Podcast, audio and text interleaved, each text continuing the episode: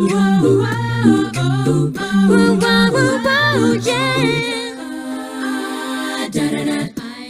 a new life, you would hardly recognize me, I'm so glad. How could a person like me care for you? Why do I bother when you're not the one for me? Isn't enough enough? I saw the sign and it opened up my eyes, and I am happy now living without you. I've left you all alone. I saw the sign and it opened up my eyes. I saw the sign.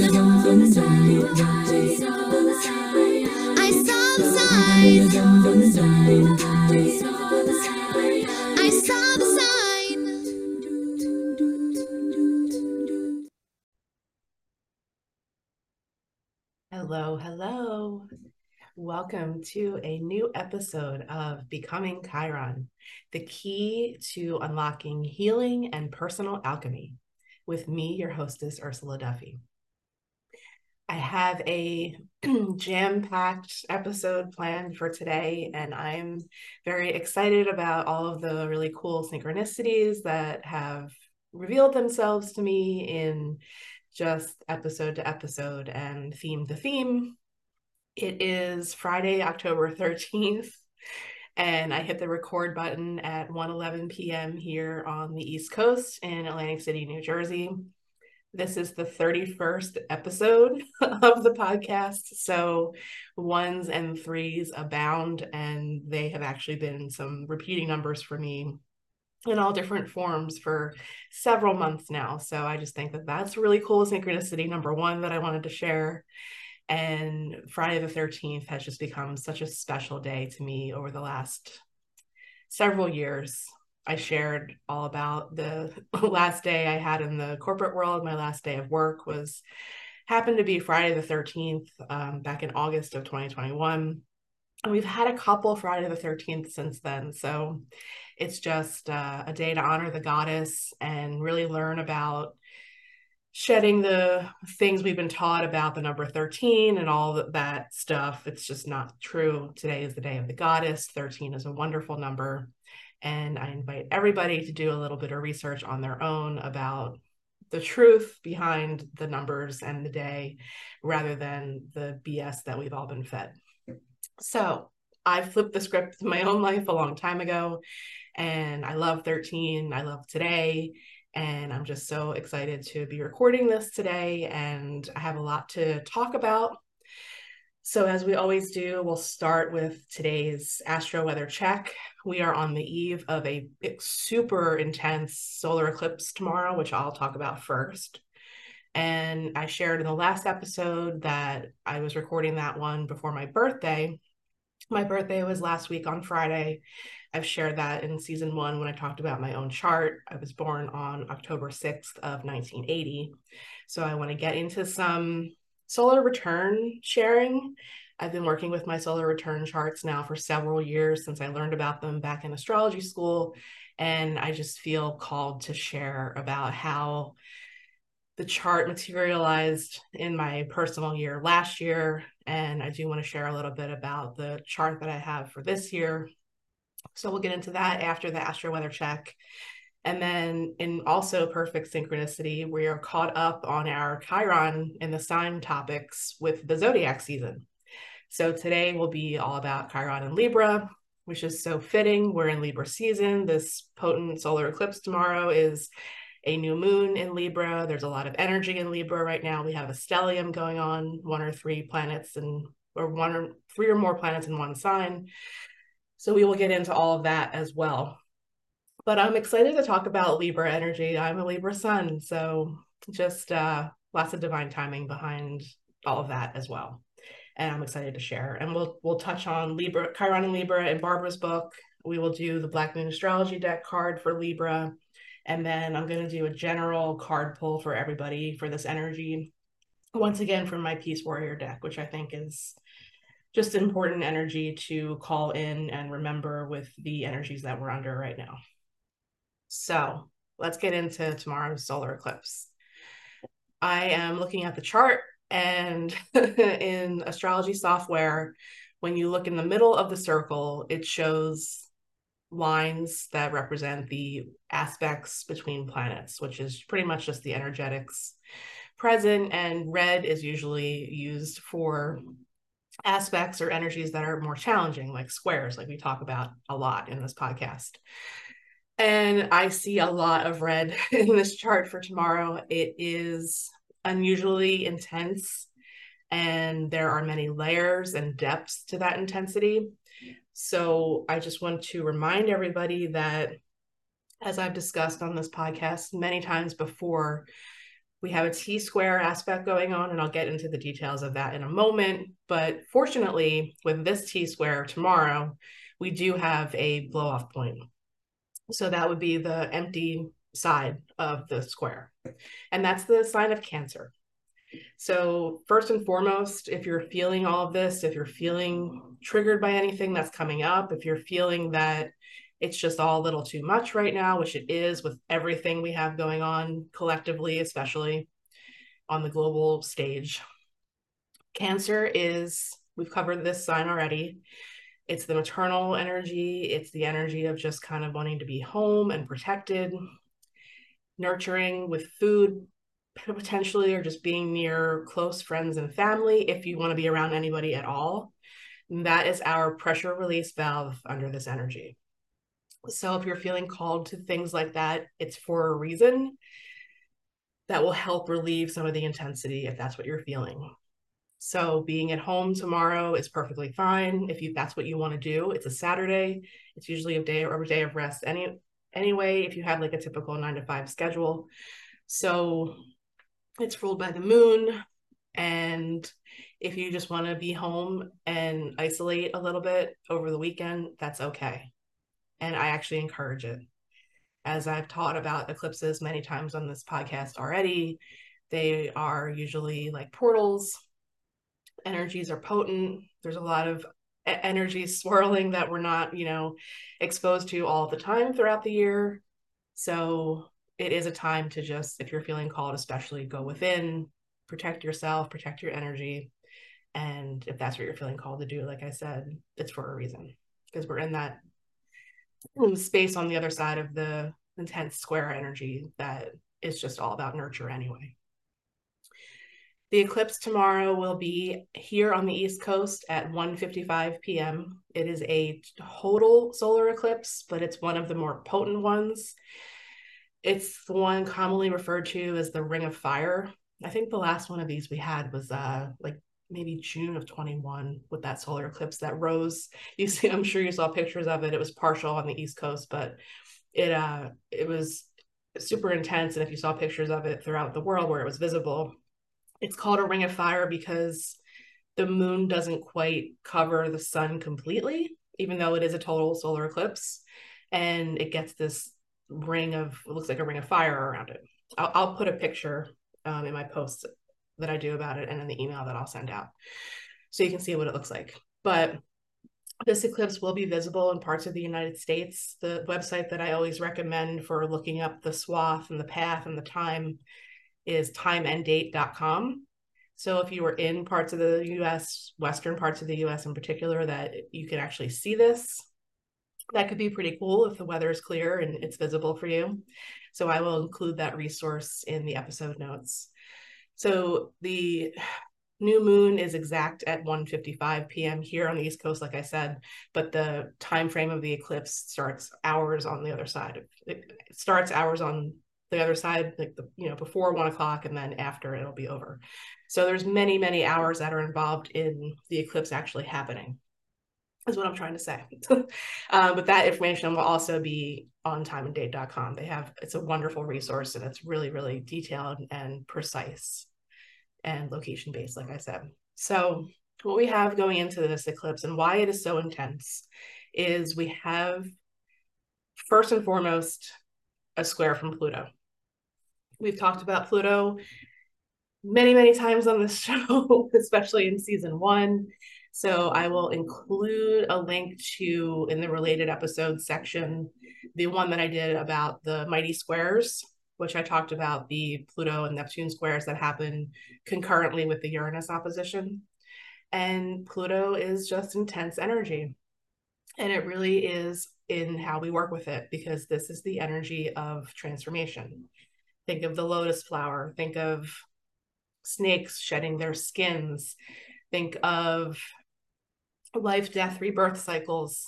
My teacher always referred to Pluto as a Buddha incognito. Pluto forces us to into these cycles in our lives and into this energy for a reason. It's regenerative, it's purifying, but we have to really be able to look in those places that are usually hidden and dark. Not and then dark, not in a bad way. It's just, we're not taught to look into the unconscious parts of ourselves or into the subconscious parts of ourselves. This is that deep psychological work that gets associated with like Carl Jung and that kind of stuff. This is archetype language. This is the unseen realms, unseen energies. So Pluto forces us to dig deep into those spaces, and it will be happening for everybody in a different part of your chart. So knowing where Libra is, knowing on the other side where Aries is, knowing where Capricorn is, that's where we have the T-square, Pluto in Capricorn at twenty-seven degrees, sun, moon for the new moon slash solar eclipse at twenty-one degrees. So the eclipse is at twenty-one degrees of Libra. And then on the other side of that is Aries. That's why I say the blow-off point is Cancer, because that is the other cardinal sign. So with that square from Pluto, I always talk about squares as like threshold experiences, uh, initiation to an extent, and they're to be worked with in that way. And they bring forth a gritty energy because it's like a shit or get off the pot type of feeling. So wherever you're at in your path, especially if you know where that these spaces are in your own chart, that's where to look for themes that might be coming up for you. Collectively, it's all going to work in the same way. We have what we just had, the that only happens twice a year. So there's a lot of things that only happen occasionally during the year with this eclipse as well. So for starters, like I said, it's a square from Pluto. And what I mean by that is sun, moon, square Pluto. But also, and I've mentioned this before, it's been going on for a while now, with Pluto in the late degrees of Capricorn, with the nodes when they changed signs back in July. Pluto's been squaring the nodes for a very long time. Whenever a planet squares the nodes, it's like a repeating lesson that comes up for us to dig deep and honor those squares and cross the threshold, be the initiate, face the challenge, come on the other side with some kind of growth, personal revolution, transformation in some way.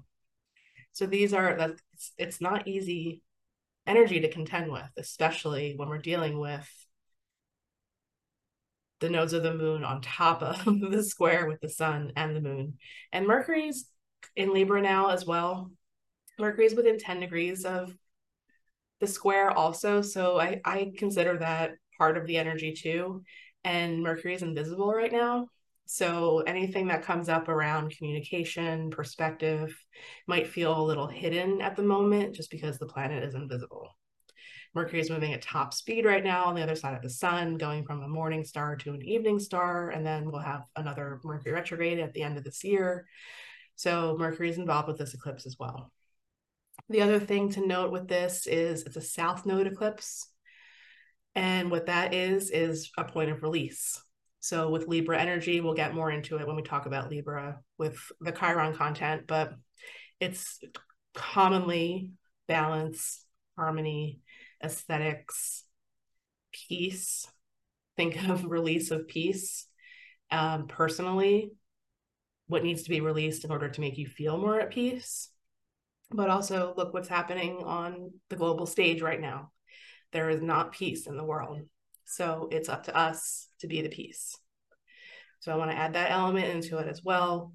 Libra is also very much about justice and legal matters and fairness and equilibrium.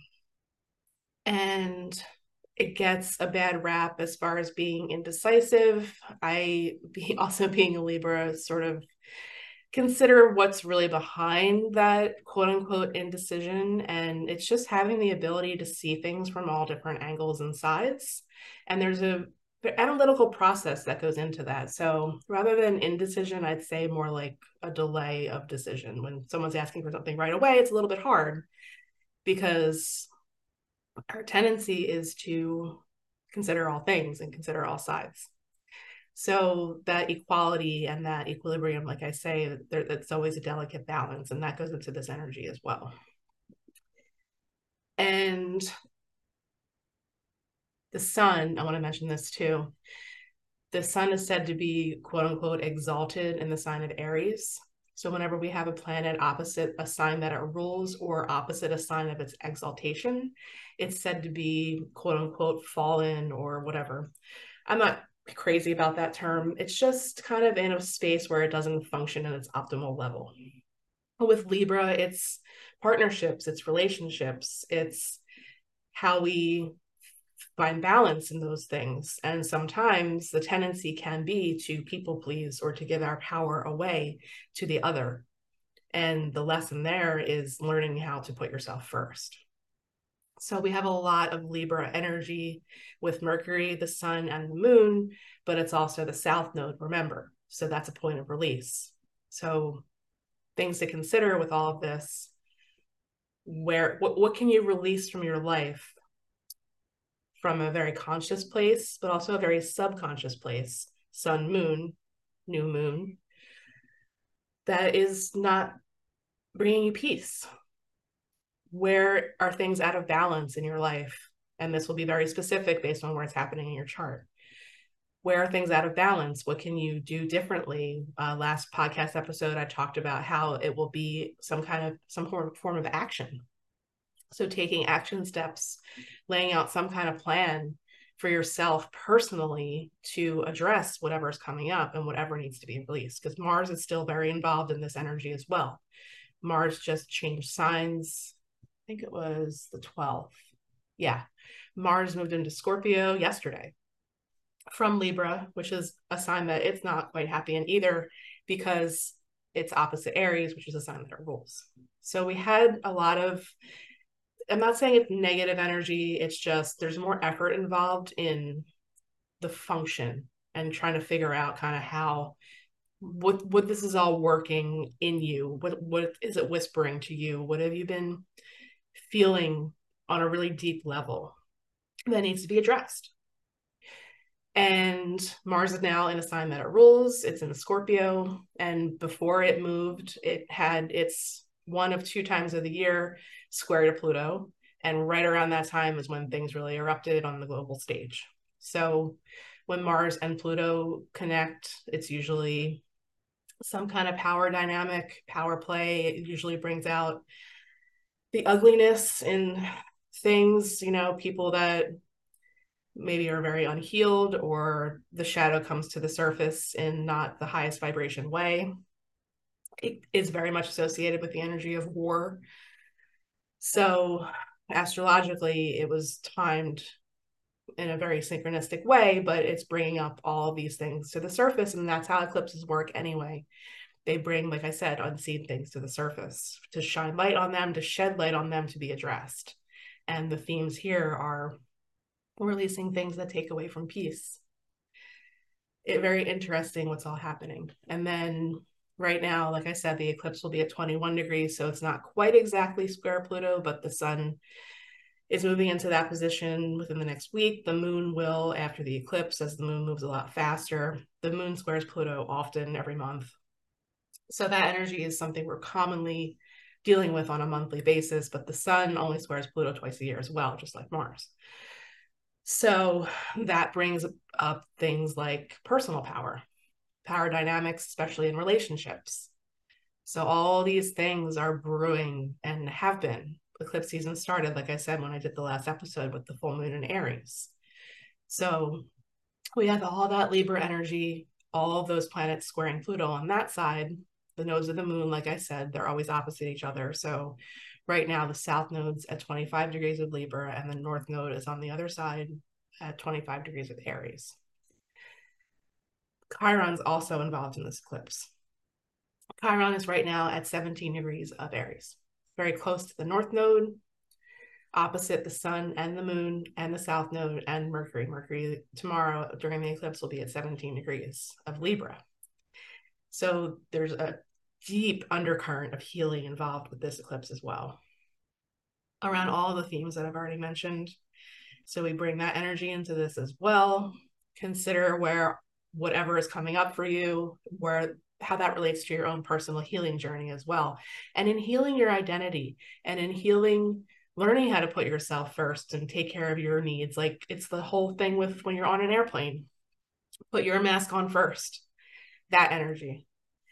Also trailblazing energy, being a leader. That is where we get pulled into the Aries dynamic on the other side of all this.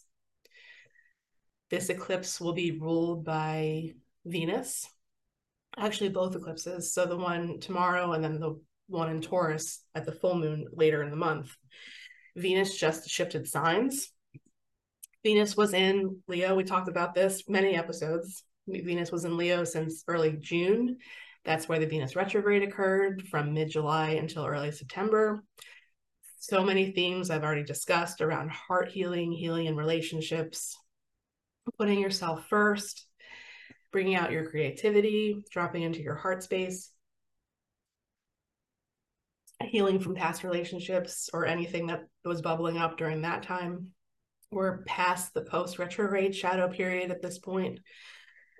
So with Venus changing signs, there's a big shift in that energy just in general, because Venus spent four months in the sign of Leo, but here we have another planet in quote unquote fall. Uh, Venus is said to be exalted in the sign of Pisces, Venus in Virgo, not so thrilled. Venus just wants to love and connect. And as I always mention, Venus, like in summary, is our connection to everything we love and value. So Venus being the ruler of this eclipse, definitely still time to work on whatever came up during the retrograde. That is our duty at this point, especially with all of this energy coming on the heels of the end of the Venus retrograde and also Venus changing signs. In the sign of Virgo, we talked about Virgo last time. I'll put a link to it last episode and the episode notes for this show as well. Virgo is very focused on health, purity. It's associated with the goddess energy, the maiden. And with Venus there, it pulls all of this into more perspective. There's more energy there. And one of the things with Venus and Virgo is being too idealistic in our relationships or perfection, just like looking for that perfect partner maybe is one way to look at it. And just knowing with Virgo energy, I always make sure to mention that we are perfectly imperfect. Perfection does not exist. Equilibrium is a process. Our Virgo parts re- relate a lot to our processes, alchemical processes, things that happen beneath the surface that help us function on in an ideal way. Like equilibrium is the thing that's really coming up right now. And Venus is right now opposite Saturn. So Saturn has a lot to say in this eclipse as well.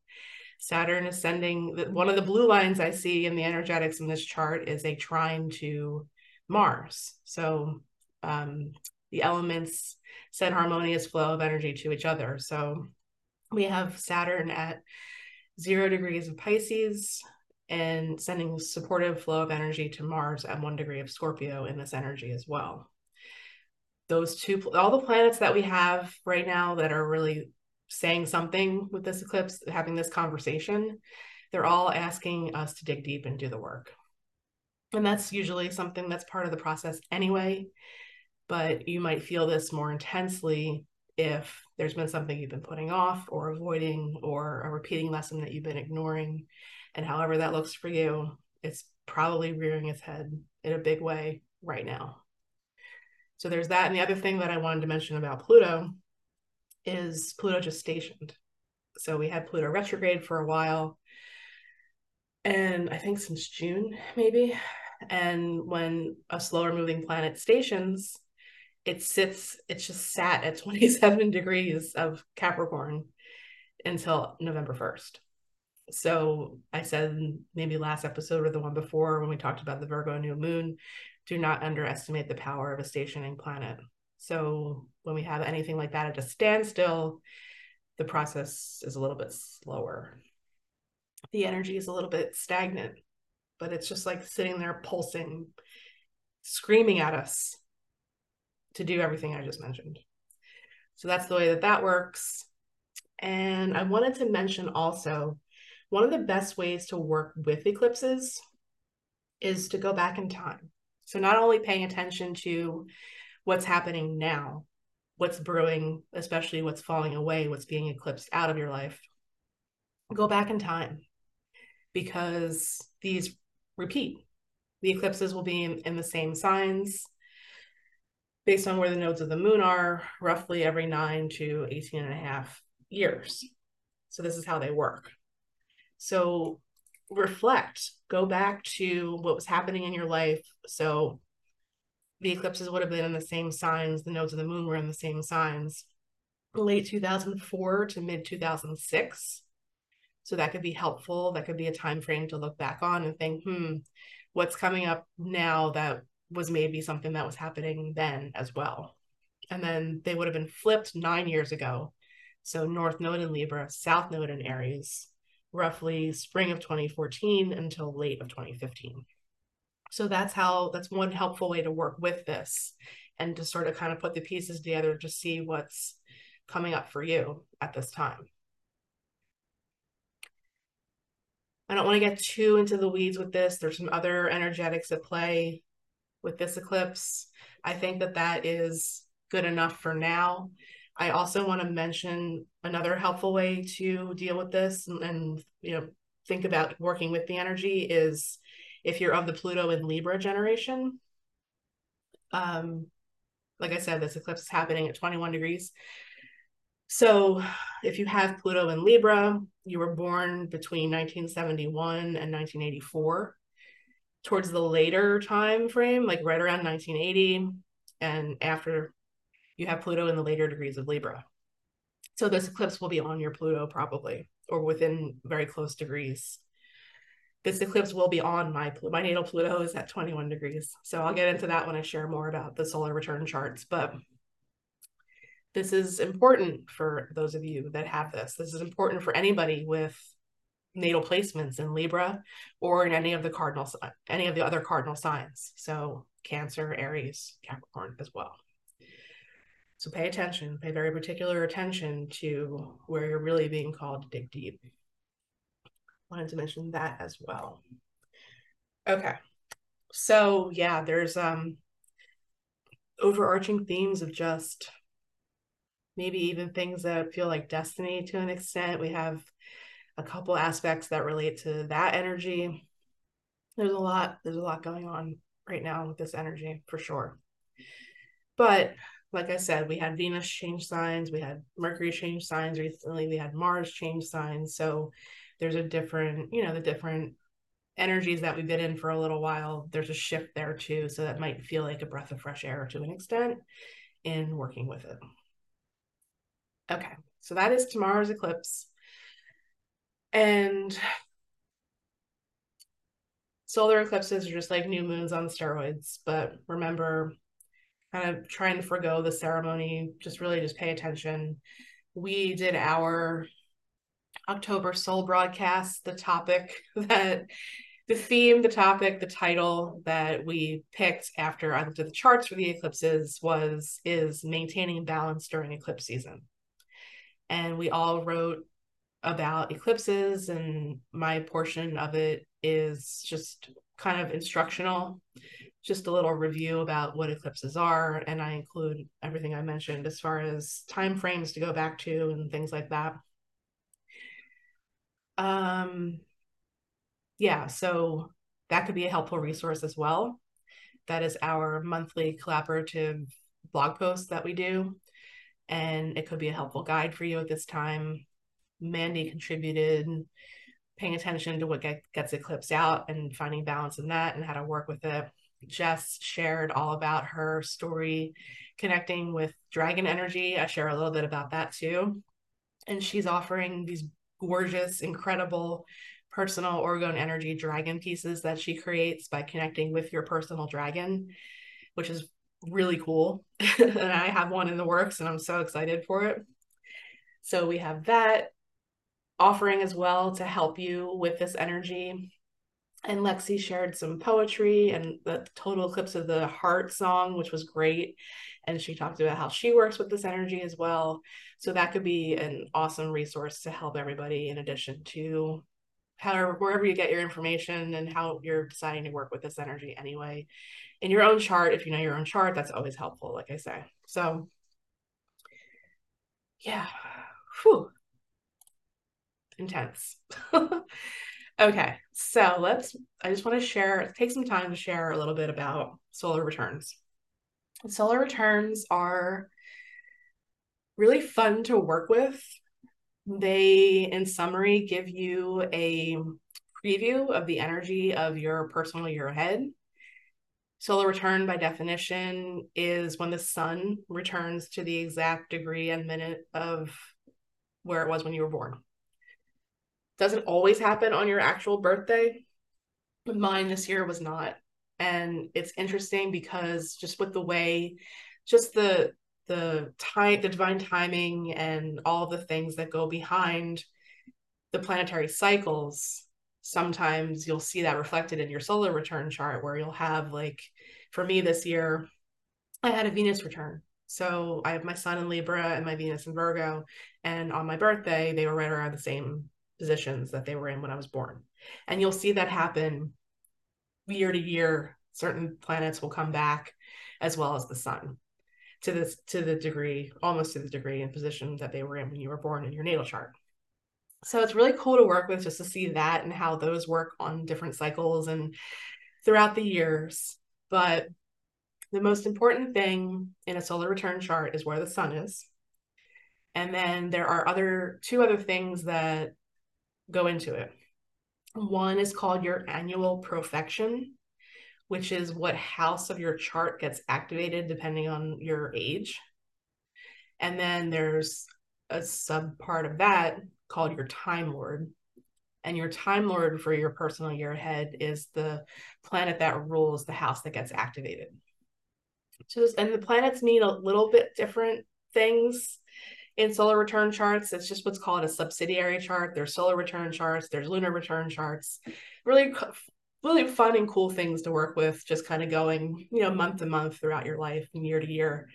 And the accuracy, so this is important as well. We you need ac- accurate birth information. So date, time, location are necessary. And they're also dependent on location. So where you are on your birthday or at the time of your actual solar return.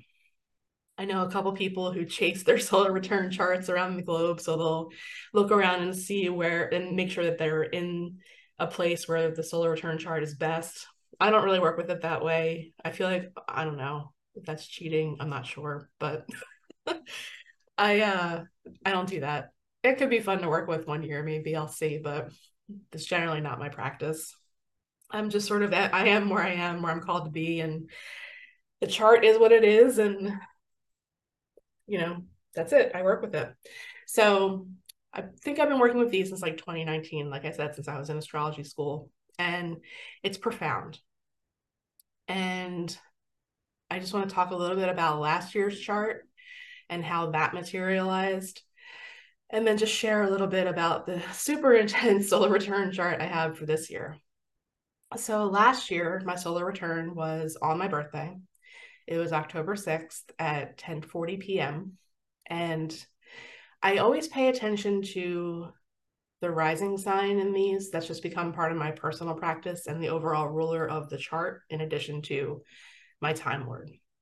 So last year, my the sun, like I said, that's the most important thing, was in the fourth house of the chart. It's a Cancer rising chart, so ruled by the Ruled by the moon, sun in the fourth house, and Venus was also present in the fourth house. The very interesting thing was, throughout my whole last personal year, I was challenged to show up as my authentic self in many situations where I could have chosen other. I was pressured by some other people to waver, to people please, to not honor what was coming up for me. So that was present, and that's very important. And I've shared on this podcast and a lot in the first season that my North Node was in the fourth house. So one of my biggest soul's growth life lessons is to just be me. So that was interesting. Fourth house also relates to home and family. There was the remnants of Ian that came through last year around my birthday. So there were definitely some challenges at home with potential damage and things that were happening during the remnants of that storm. So that was something that materialized like right away. A lot of times you can start feeling the energy that's coming in for your solar return before the solar return actually happens. At least I've noticed that myself. The other thing, the other layer to this, so that was the sun, um, ruled, like I said, Cancer rising, so ruled by a Pisces moon. So it was definitely a personal year of sinking deeply into my intuition. My dreams were, and still are, I mean, they're, this is usually something that's been present throughout my entire life, but the dreamscape all of last year was very, very vivid. Lots and lots of messages, lots of precognitive dreams. So Pisces relates very much to that energy. And then just generally like the whole energy of it being ruled by the moon there, I, I just had to really go with the flow the last October to October of this year. Like there were so many things that came up. twenty twenty-two was an incredibly challenging year with relationships in general. And having that adaptability part of it be there, and learning how to surrender to things and go with the flow were definitely key themes of the entire year. The other thing that I want to mention is the annual perfection, Time Lord, and also the placement of Pluto in my solar return chart last year. It was in the seventh house. And Pluto in the seventh can be a bit challenging because it pulls in those relationships and the transformation capacity that we have when we are relating to other, when we are releasing other, where we where our personal power sits in our relationship dynamics. So that all definitely came to the surface and forced me to dig deep and not compromise on a lot of things. I was also in a seventh house annual perfection. So that's what happens at age forty-two. That's where that's where you're at as far as the annual perfection wheel goes. So that is based on your natal chart. And for that last year, that made my Time Lord the planet Mars. I have, like I've shared, I'm a Taurus rising.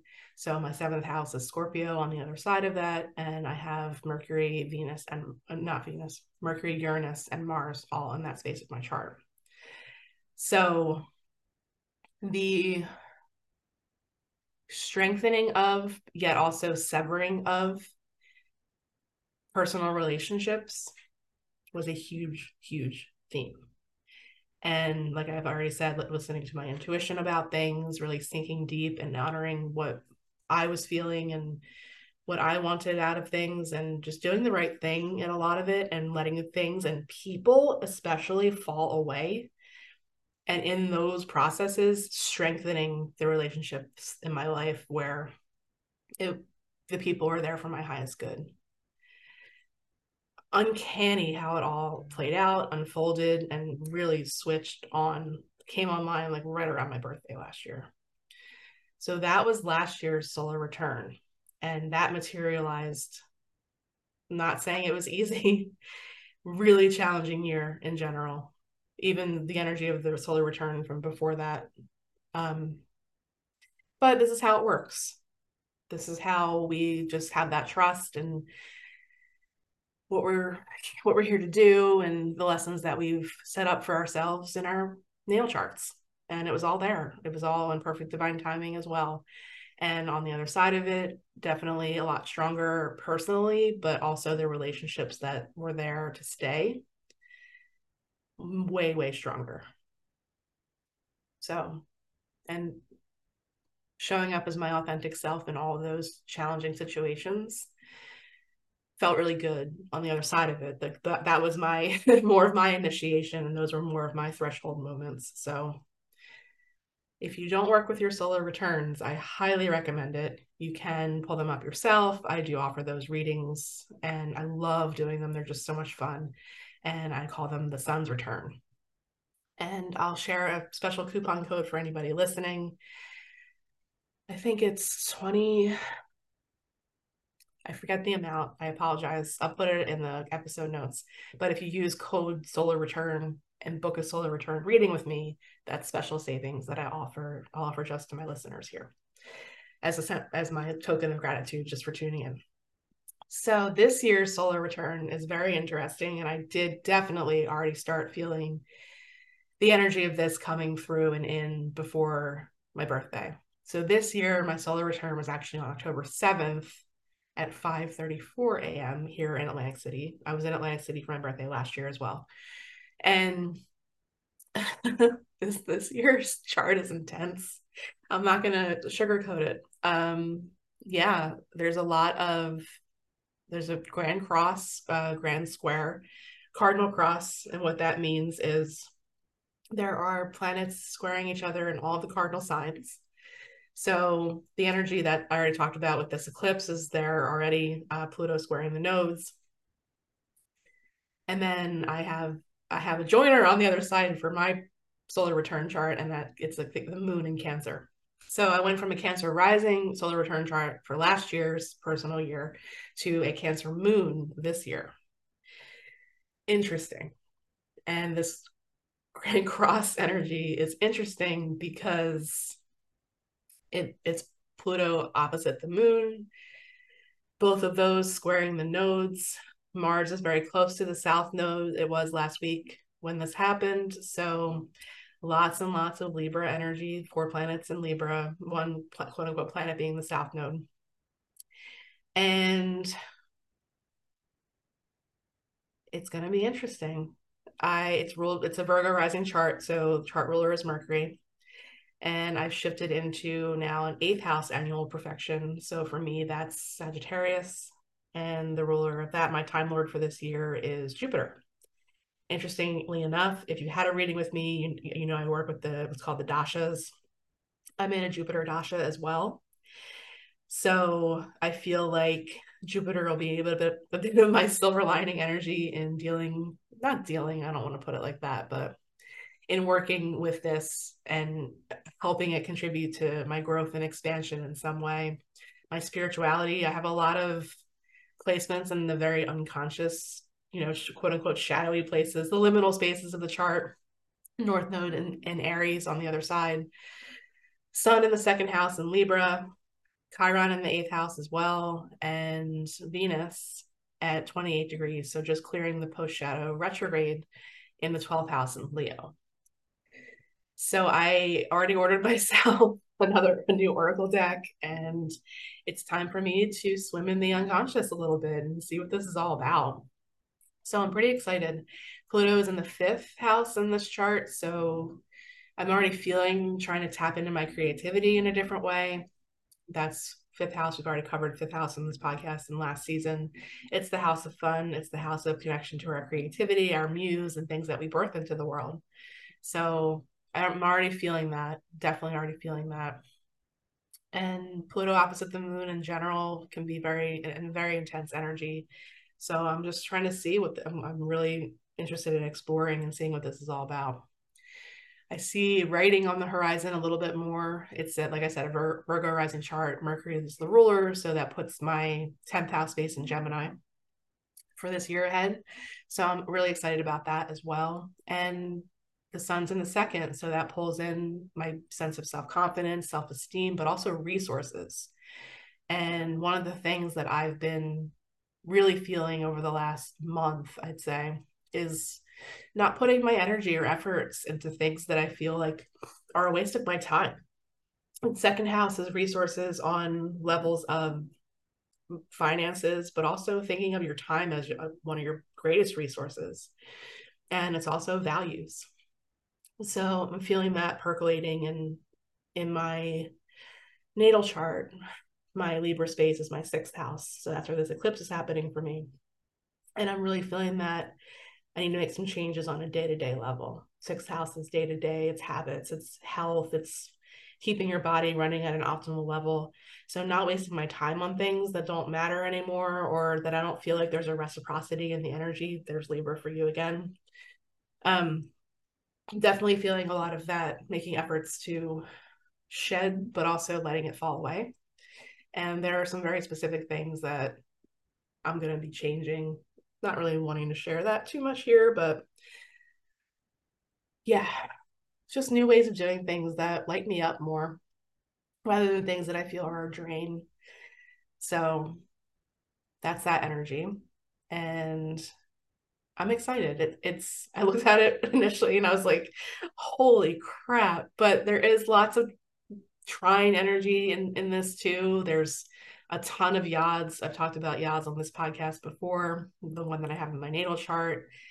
It's like destiny energy to an extent. So I'm, uh, I'm looking forward to it, and looking forward to the, the Chiron aspects too, and the, the healing elements involved, and just really getting in touch with those parts of myself that I don't pay too much attention to. So just wanted to share all of that. I felt this was a good time, and just after my birthday, and I haven't shared about solar returns on the show before. So yeah, work with your solar return. It's pretty awesome. If you have a birthday coming up, it's an ideal time. If you just had a birthday, you can still work with it. It's not like it's too late. And like I said, I'm available. I've got that offering right on the website, and I'll put a link to it in the episode notes. Okay, Chiron. Let's get into our Chiron content for today. If you are new here, I read and teach in episode in seasons two and this one from Barbara Han Clow's Chiron, the Rainbow Bridge Between the Inner and Outer Planets book. And last season was all about Chiron through the houses. This season is all about Chiron through the signs. And like I said, today we'll be covering Chiron and Libra. So I read parts from this. I kind of skip over a lot of the very specific references to the research with people that she did to write this book. If you want to know more, just get the book. It's still available on her website and many other websites. And we'll again read from the Black Moon Astrology Deck. We'll read from the Libra card for today to learn a different perspective and more information about Libra energy. And just remember, like I always say, it is an oracle deck. So it reads like the information in the guidebook reads like an oracle deck. So I'll skip over specific things if I don't feel they're relevant when it talks about pulling the card with another spread. And then, like I said, we'll close out with my, um, I'll do a reading from the Peace Warrior deck. So Chiron content, Chiron and Libra. So these are the date ranges if you were born. I think I'm going to skip over the ones for people that are no longer alive. Uh, actually, you know what? No, I won't, because it could be relevant to anyone listening that does research. So she starts off each part of this, these sections with, if you were born in these times, you're born with Chiron and Libra. So if you were born October eleventh, eighteen ninety-four to October seventh of eighteen ninety-six, November nineteenth of nineteen forty-four through March twenty-fourth of nineteen forty-five, July twenty-third, nineteen forty-five through November tenth of nineteen forty-six, September ninth, nineteen ninety-five through December twenty-ninth, nineteen ninety-six, April sixth, nineteen ninety-seven through September third of nineteen ninety-seven. And this is what Barbara says. When Chiron is in Libra, the native is, is balancing the self in relationship to the other side. Understanding of self is garnered by looking at oneself in the mirror, which is offered by other people. These natives are trying to balance elements to make order out of chaos, and they only know themselves by the degree of harmony they observe in others. No matter how much this native claims to be on his or her own, in reality, this person is measuring him or herself by others' responses almost constantly. On the low side, The sense of self is undeveloped, and the individual craves constant new experience. On the high side, this individual has a truly remarkable understanding of him or herself that has come from observing others. Consequently, this native may possess great artistic skill. As with Virgo, Chiron is only in Libra for twenty months during the precessional phase, and the faculty for knowing oneself and others is not well understood. In fact, these natives require strong relationships with plenty of feedback to get in touch with who they are. The first to seventh house polarity involves trying to stretch the self and the self in relationship to others as far as possible. Just as Chiron in the seventh house favors Saturn control over Uranian transformation, because relating to the other side is so complex at this time, so does Chiron in Libra cause Saturn fixation. In fact, my clients have demonstrated strong fixations on the ruling parent, ruling parent from childhood. The power of Saturn over those who have Chiron in Libra can be observed physiologically, and often these natives seem very old for their years. Often they require relationships just to exist, yet their relationships bind them until they experience Kundalini release at their Uranus opposition. As I studied thirteen charts with Chiron in Libra and visualized each client, I felt constriction in my shoulders and air loss in my lungs. Thinking about their lives thus far, I saw their pathways of struggling to be, to breathe, as they were smothered in relationships which could not let go until they had grown. And then I have seen them smile.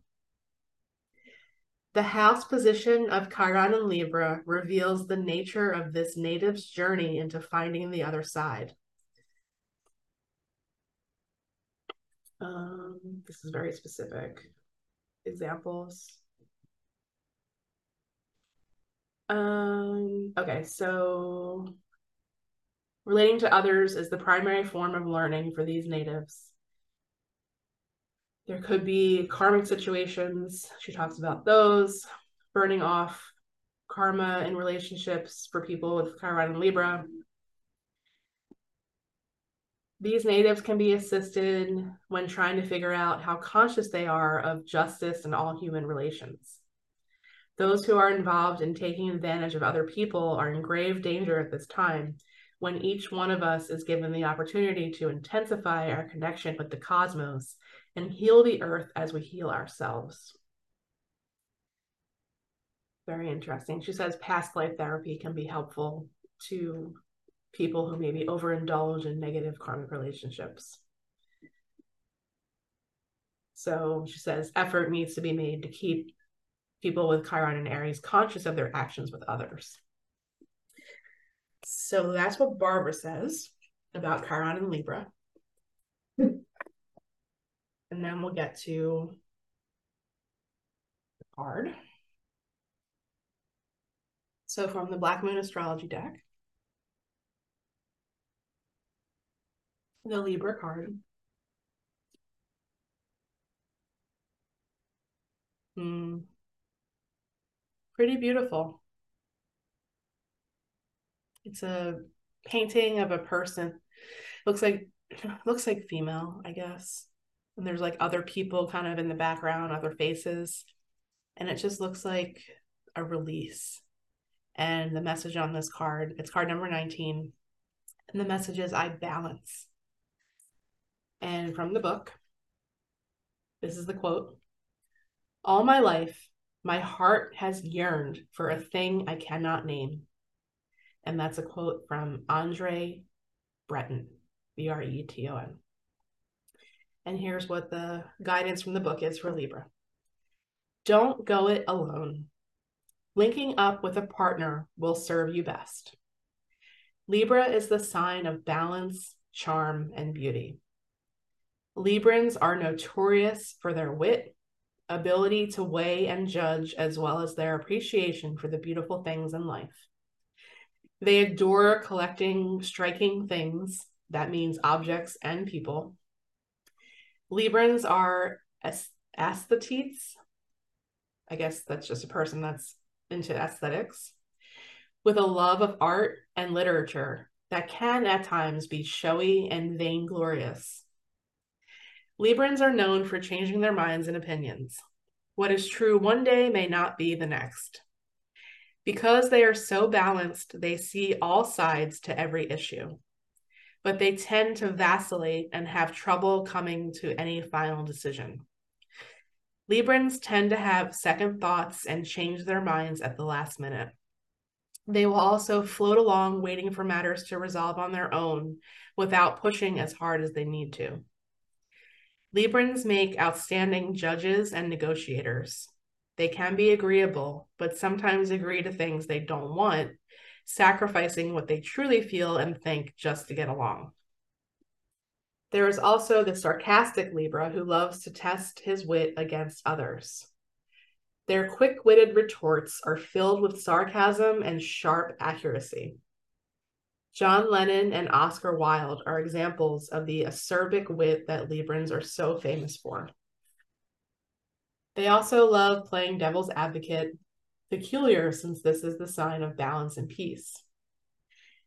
And this is in a natural chart. Since Libra rules the seventh house of partners and marriage, those influenced by this sign do best in life with a partner, but it can be the sign of codependency, and many will pair up at the drop of a hat. Libra is the sign of lovers and romance. Although Libra is a masculine sign, Libran men understand women better than any other sign.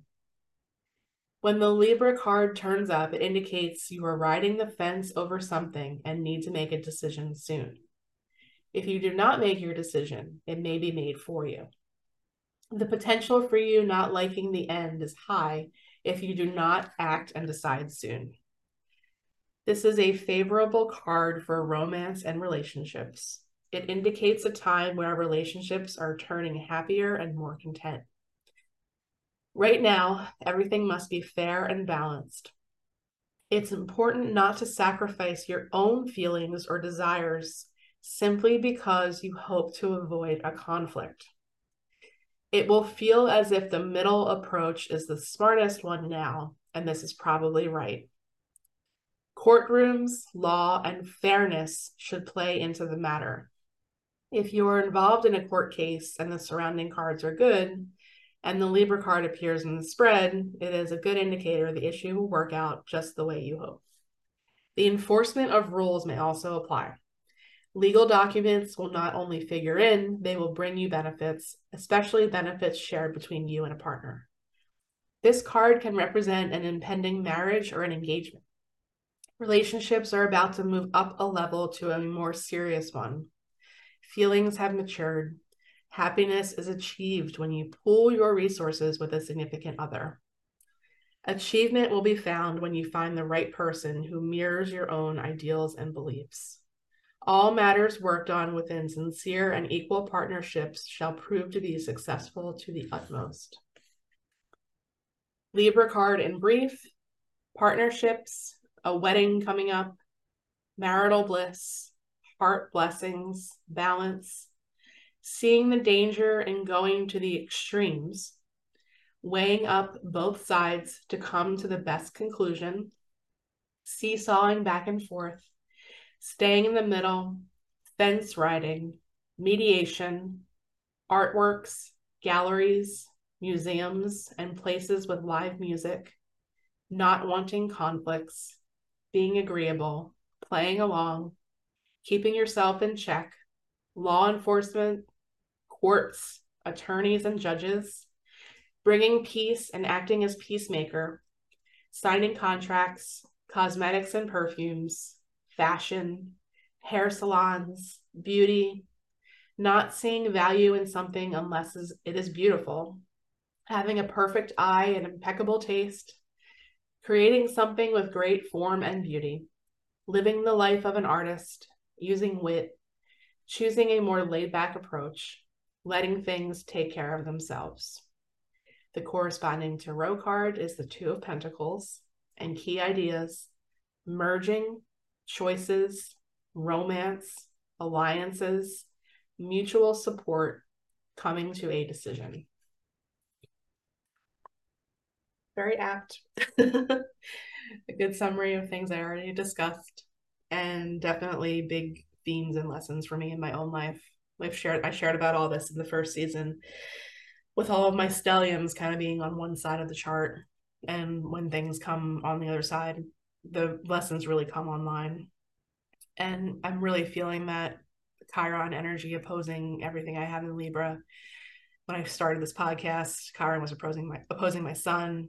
So just breaking free of some of those habitual things that the Libra energy comes with, and being more independent and stopping the people pleasing tendencies and sticking up for myself, and a lot of the things that, that being part of my own healing journey have really come up when the other planets have been on the other side in Aries. So I can attest to everything that card said deeply, because, you know, it's my son. It's me. So yeah, all of that. And let's pull our card for today, and we'll wrap up soon. I'll just do some current events um, that we have happening at the end of the show, and also a, a request for feedback. So I'll get into that momentarily.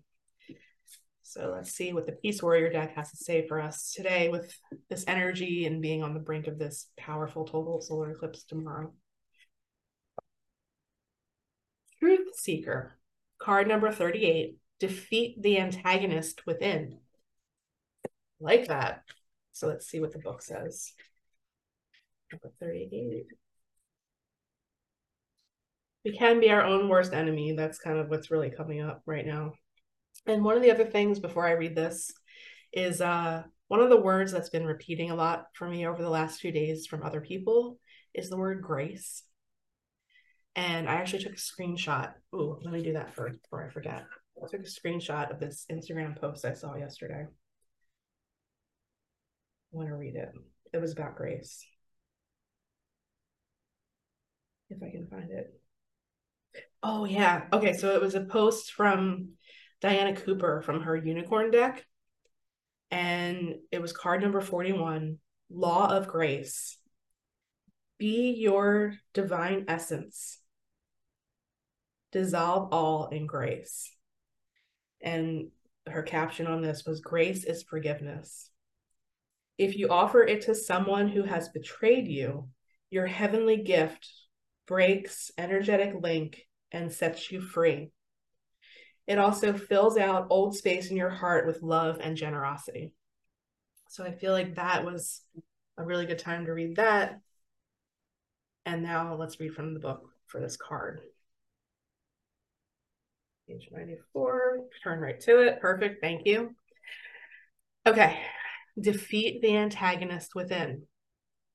The truth we seek comes from the words we speak. Understanding that all of our internal and external communication have a vibration. If we believe that we are not good enough and constantly internally validate that belief, that is what we draw toward us.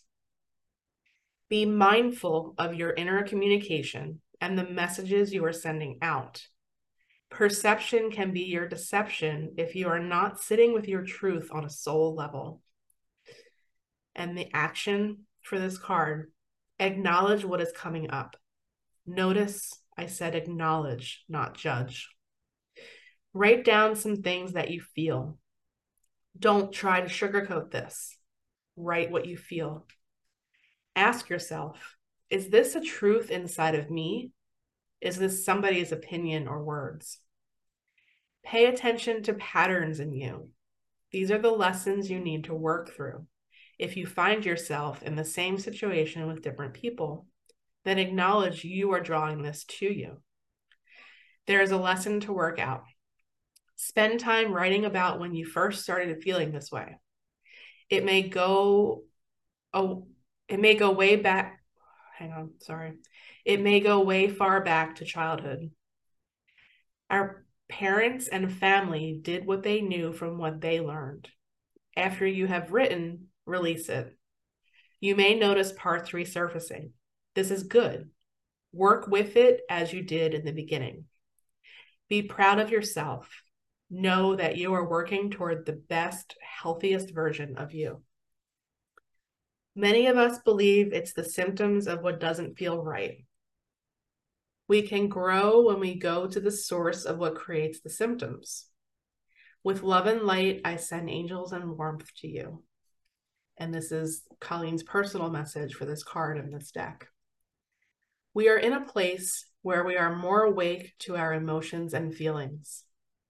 I am writing a lot on letting go, releasing the old to let in the new. Even though the benefits of doing this are truly divine, it is hard and confusing, and the stuff placed in the hidden corners of us can feel downright painful. I know this because I too am on the journey and have had to work through the old. I have been receiving lots of questions as to the how. How do I let go? How do I go into a place of faith when all I feel is fear? What guarantee do I have that in the end I will feel better?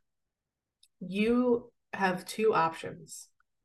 Stay where you are and fight the ebb and flow of life, or go into the unknown, knowing that it is going to be different, but it can be amazing.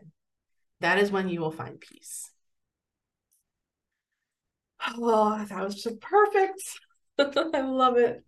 I love it, love it, love it when the card summarizes everything that I talked about in the entire episode.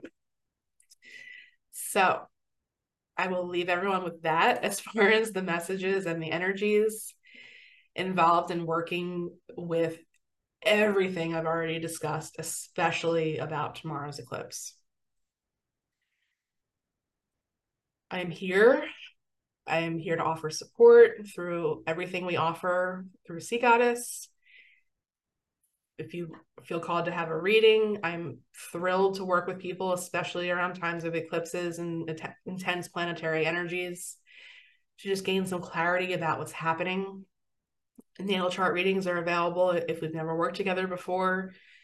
I have the one hour and the one hundred twenty minute option. That's two readings, two sessions. I also, if we worked together before, have the check-in option available, either a half hour or an hour, and we can just kind of look at where everything is happening, where the eclipses are happening. If it's been a while, we can go even farther back if you want. We can talk about anything you want. Like I said, I've got that solar return reading offering there. So if you're got, if you've got a birthday coming up or just had one, perfect time to tap into the energy of your personal year ahead. As I shared in my personal story in this episode, it's uncanny the way that it unfolds and how the themes really do reveal themselves, and it's usually spot on. Just remember, we need accurate birth information for those. And then working with your Time Lord is always really fun. I have a Jupiter altar candle that I've busted out. I'm going to start really doing some intentional work with Jupiter um, to help me with the challenges and the energies and the cross, the grand cross and the squares that I have in my solar return chart. So I'm excited for that, especially tapping into that energy. Like I shared in the dasha that I'm in, I'm in the Jupiter dasha. So very cool things on the horizon, even though some of them seem a little challenging, but that's what we do. We do the work and we pay attention to what that card said, especially it's choice. You can stay stuck or dive in and see what happens. So at this point in my life, I choose diving in.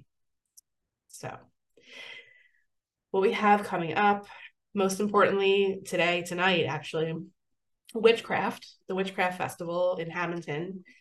That's at the Passion Lakes Campground. And it's the theme, I think, was last year and this, this year again, are you a good witch or a bad witch? And that is just a really cool event that I've actually never gone to yet, but Mandy will be there tonight with the Red by Christine, the Sage Lady team, doing readings, and they'll have a whole tent there with a bunch of people, and you can get a tarot and oracle reading with several different people that will be there tonight and also tomorrow. So Mandy will be there both nights doing readings. So if you don't want a reading, that's cool. Just go check out the festival. It looks really, really cool. It's put on by the Good Time Tricycle Posse, I want to say, company, I don't know, but they do like A C Beer Fest, W C Food Festival, a lot of the bigger events and festivals that we have going on in Atlantic City, but also in South Jersey. So go check that out. Go see Mandy if you want a reading. And things are kind of quiet right now for me. I have October is usually a very busy month with uh, birthdays. We have a lot of birthdays between both families in the month of October. So it's usually a quiet, quieter time for me with work and offerings. But like I said, I'm available for readings still. I'm looking forward to working with anybody who wants to check in or to have a natal chart reading with me. The lunar blends I brought back last month for the Aries full moon. I'm pretty sure I'll be doing one for the Taurus full moon at the end of this month. That will be posted in our store, and I'll do a social post and an email about it when it's ready for purchase. And we can talk about that more next time when we cover the lunar eclipse and the full moon in two weeks on the twenty-eighth. So there's that. And I'm trying to think, things are a little bit scattered right now. I have a couple things planned for next week where my time is crunched a bit. I'll put anything I'm forgetting in the episode notes. Um, I think the only other thing I wanted to mention is, like I said, requests for feedback. So we're in season three. At this point, we've made it through the first six signs of the zodiac. We've got, we did Libra today, so we still have to do Scorpio, Sagittarius, Capricorn, Aquarius, and Pisces, and then we'll be wrapping up season three. I'm not quite sure yet. I'm still tapping in, obviously. As I shared in the beginning, I want this to be a very guided by spirit, guided by Chiron project. But I'm not quite sure what I want to do for season four at the moment. So I wanted to throw that out there and get some feedback from you. What do you want to learn about? What topics about Chiron in particular are interesting to you? What could be my focus for season four? I thought that I was going to start doing interviews. I feel like there's more Chiron content to cover, so it could be a mixed bag. I could do a little bit of that and a little bit of interview. I could start bringing people on. I'm and I'm open. I'm a, it's a clean slate for me at the moment. So the rest of the signs will take us through early next year if I'm committed still to releasing on the the with you know with the moons, which I am. I feel like this is a really good pace for me right now, and I just love covering them in the astro weather tracks. So I'm open to feedback. I'm open to suggestions and ideas. You can shoot me an email. ursa alchemy at gmail dot com, and I would love to hear from you. I still always love to hear from anybody. Feedback is always appreciated, or just saying hi and, you know, what you like about the show or areas for improvement. I'm open to that still too as well. So I'm throwing that out there, and I will continue to throw that out there um, now until the end of the season. So I'm excited. I just love how it all came together today with the synchronicities in October thirteenth and episode thirty-one. And I'm pretty much ending at two two two. So I've been going on for an hour at this point, so I will wrap it up. And just thank you all so much for being here with me. Like I said, I love hearing from you. So any feedback is appreciated. ursa alchemy at gmail dot com. And I will be back with you before the full moon lunar eclipse at the end of the month. And especially under this energy right now, with the intensity and everything that I've shared, remember to be a maverick. Bye.